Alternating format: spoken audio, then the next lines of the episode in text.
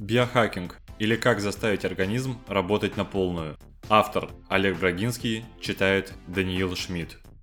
Атлеты со старта первых соревнований искали способы повышения силы, отваги, выносливости. Ели необычные части туш, пили диковинные отвары, принимали ванны отвратительных жидкостей. Источники невиданных ресурсов искались в горах и на дне морей. В ход шли заговоры, шрамирование, татуировки. Новый век дал очередной виток системного улучшательства благодаря продвинутой имплантации, молекулярной кухне, генетическому секвенированию. Дров в костер себелюбия подбросила вселенная Марвел, дразня обывателей возможностями Росомахи, Дэдпула, Черной Пантеры, Блейда и Венома. Липовый рассказ об английском летчике, который с детства любил морковь и разбомбил в полной темноте вражеский объект во время Второй мировой войны, заставлял миллионы матерей пичкать чат оранжевым овощем. Народы верили пропаганде, а Джон Каннингем получил прозвище «Кошачьи глазки». Ведуньи, колдуны, знахари тоже внесли вклад в истерию магических преображений. Каннабисофилы, мухоморовары и папоротника-собиратели до сих пор торгуют снадобьями в театрализованных хижинах. Сборы полнолуний и цветы первой росы продаются тоннами, как, впрочем, и подснежниковый мед. Отцом биохакинга считают физика Роба Карлсона, который после защиты диссертации в 1997 году согласился на предложение Нобелевского лауреата Сиднея Бреннера заняться анализом сверхспособностей в Калифорнийском институте молекулярных исследований. Будущий пророк смешал в плавильном котле физику, биологию, инженерию, мечтая сделать технологии доступными, чтобы дать научную основу субкультуре энтузиастов. Вдохновленный успехами компьютерных магнатов, Роб выпустил на рынок дешевые установки анализа ДНК, провозгласил эру гаражной биологии. Заколотились домашние лаборатории, усугубилось вживление в организм технических устройств. Киберги самоназвались гриндерами. Неопробованные лекарственные препараты рассматриваются как источник недокументированных свойств, подвергаются жутким преобразованиям в поисках ментального апгрейда. Концентрация привела к расслоению, выкристаллизовались направления биохакинга. Первое. Оценка вероятности развития заболеваний. Второе. Оптимальные физические нагрузки. Третье. Сбалансированное питание. Четвертое. Повышение продуктивности. Пятое. Анализ генетического кода. Шестое. Ментальное здоровье. Седьмое. Лекарства и добавки. Восьмое. Лечебное голодание. Девятое. Медицинские тесты. Десятое. Гигиена сна. В попытке улучшить когнитивные способности, повысить внимательность и концентрацию, сверхлюди увлеклись наотропами. Ранней жертвой стало студенчество, подсев на байке экстремальной эффективности неопрепаратов для скоростного повышения продуктивности в учебе. Количество жертв не раскрывается. Биохакер Марк Мошел дает новичкам рекомендации. Первое. Питайтесь полноценно. Овощи с растительным маслом, натуральная говядина, яйца, рыба с низким содержанием ртути. Умеренно фрукты и крахмалосодержащие продукты. Второе. Хакните поток. Научитесь быстро входить в состояние высокой результативности. Третье.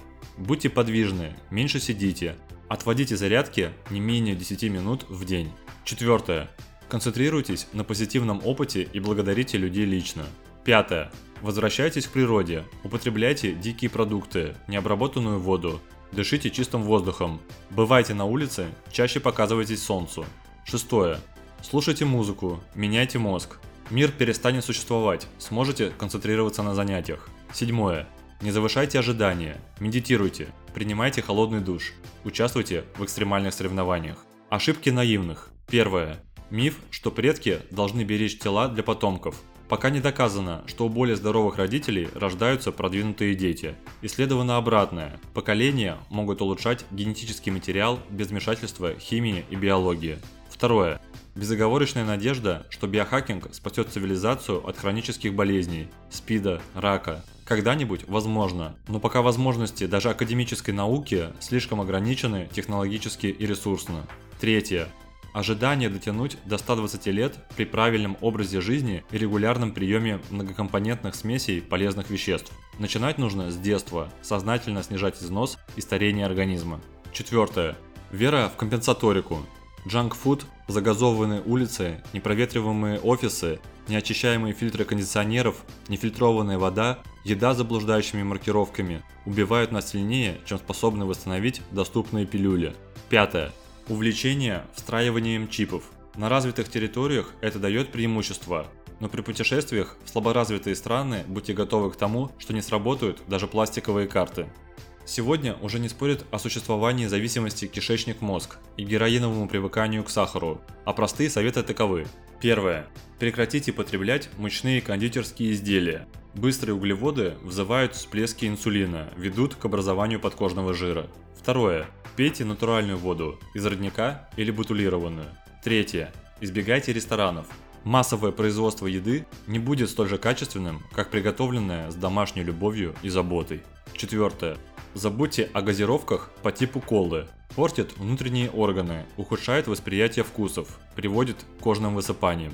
Пятое. Откажитесь от полуфабрикатов в пользу живой, естественной пищи, свежесобранных овощей, мяса, грибов. Среди биохакеров есть движение антиэйджистов, борцов с преждевременным старением, за продление жизни человечества. Полагают, что чем совершеннее работает тело, тем выше у человека интеллект, лучше настроение и в целом он добивается больших успехов в жизни. Консервативные врачи рекомендуют не спешить тратить деньги и время на сомнительные анализы, но новые адепты полагают, что кто первый встал, того и тапки. Кстати, есть ряд тезисов, с которыми эксперты не спорят.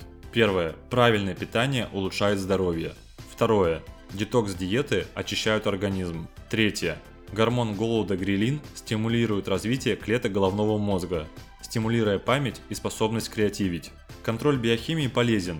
В классических клиниках мы бы тоже сдавали анализ крови.